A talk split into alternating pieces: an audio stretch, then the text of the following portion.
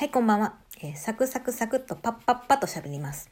えー今回は私がこのラジオトークを始めるきっかけとなった、えー尊敬しているミュージシャンの方について初めてちゃんとお話ししたいと思います。ミュージシャンと言っているんですけど、まあ私基本的にバンドが好きなので、まあその方もバンドマンなんですね。で、もちろん所属しているバンドがあるわけです。ただね、私、そのバンドのファンですかって聞かれた時に、てんてんてん、はい。みたいな返事しかできないんですよ。ファンですか？はい、大好きですって言えないんですね。なんでかっていうと、ま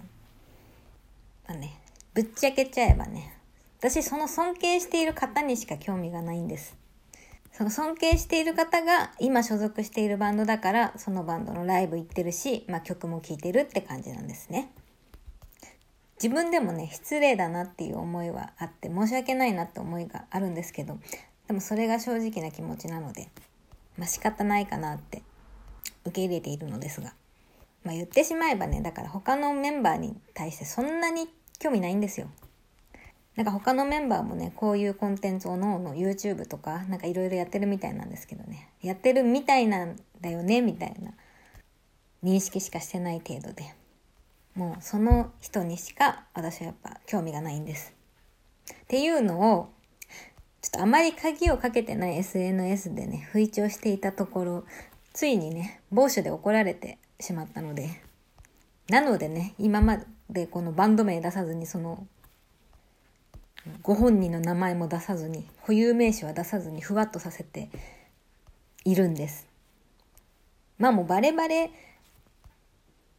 だったとしてもまたねこの名前を出すことによってまたお叱りを受けるのも嫌なのでこのままでふわっとぼやかしていきたいと思います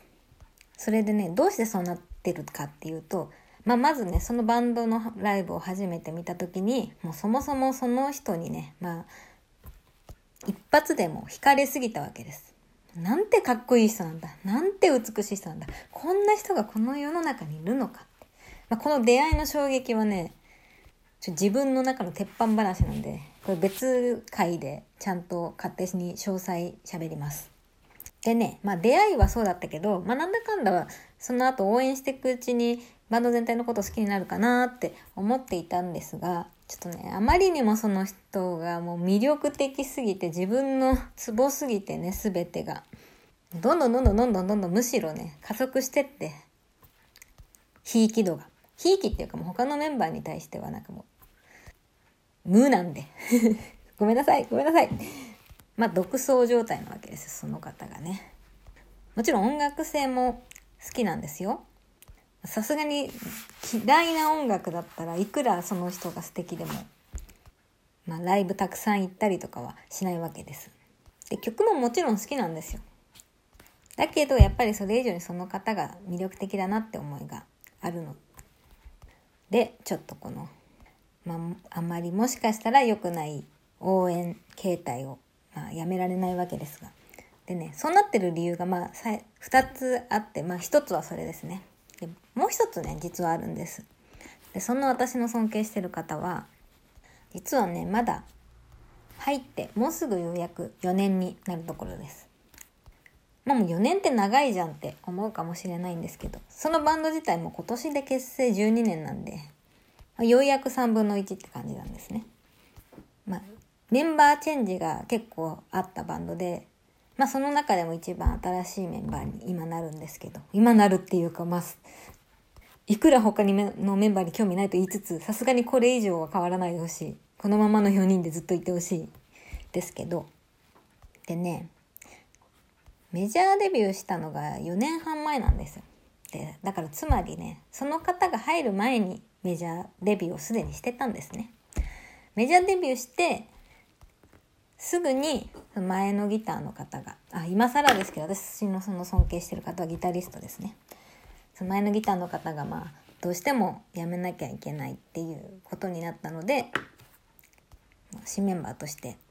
白羽の矢が立って加入したんですそれでねもうねだから4年も経つから新メンバーって感じではないんですけどでもね未だにちょっとそういう扱いを受けることもあってあとねそのバンドの代表曲、ま、YouTube で検索した時に一番再生回数が多い曲っていうのはその全体制前のギターの方がいらした時の曲なんですね。でまあ他にもライブでの定番曲って結構その全体制からある曲が多かったりしてそれもねちょっとまた私モヤモヤする原因の一つにもちょっとなっちゃってて、まあ、仕方ないっていうのは分かってるんですよ。ですごいいい曲だしでもやっぱただやっぱ元は違う人が弾いてた曲なんだっていうのをちょっと考えちゃうんですよね。これも申し訳ないことなんです。で、あ、もちろんその前任のギターの方には大変なリスペクトを込めてるんです。本当にありがとうございますっていう気持ちなんですけど。まあそういういろいろがあって、ちょっとね、例えばシネマね、この前話したシネマは全員が大好きで、シネマスタッフが大好きなんですけど、そのシネマスタッフと比べると、ちょっとだいぶ偏った変わったファンの仕方をしてるんですね。はい。それでですね、その方が今のそのバンドに入る前に何をしていたかっていうと、当たり前だけど、その素人入れるわけないじゃないですか。で、そのバンドに、今のバンドに誘われた時は、ちょうどフリーだったんですね。サポートとかを中心に活動されてて。ただその少し前までは、別のバンドでずっと活動されてたんですよ。そのバンドが解散してしまったからちょうどその時にフリーだったんですねだからすごい、まあ、加入に関しても縁がある入り方だなって、まあ、そこはほっこりって感じなんですけど。でねなのでまあ私はその昔やってたバンドっていうのも気になるわけですよ。ただ私にとってその昔やってたバンドの存在っていうのがちょっとね心にチクチクする存在だったんですね。なぜかというとまあその衝撃的な出会いをその方とした時に、まあ、今だったら多分これあるあるだと思うんですけどどなたかアーティストまあアイドルとかでもいいですよ。いいなって人を知った時にまず SNS チェックって結構すると思うんですね。で私もしたんです。で即フォローしたんです。でねそのフォローした時にね ID 見てこれどういう意味なんだろうなってちょっとわかんない単語を使われてたんです。まあでも ID ってその各々ねこだわりがあるからまあ何かしらその人にとって意味があるんだろうなって思ってたんですけどでねでそのあとその後にその最近バンドに入ったとか前やってたバンドのこととかを知ってで前やってたバンド名って何だったんだろうなと思って、まあ、検索するにあたり、まあ、そもそもそれ知らないと何もできないじゃないですか。でねそのバンド名を知った時私は「はあ!」って思ったんですね。なんで「はあ!」って思ったかっていうとそのバンド名がね私がその TwitterID を見た時にこれ何なんだろうって思ってた単語そのままだったんです。だからつまりその前のバンド名の ID のまま今までずっと来てるんですね。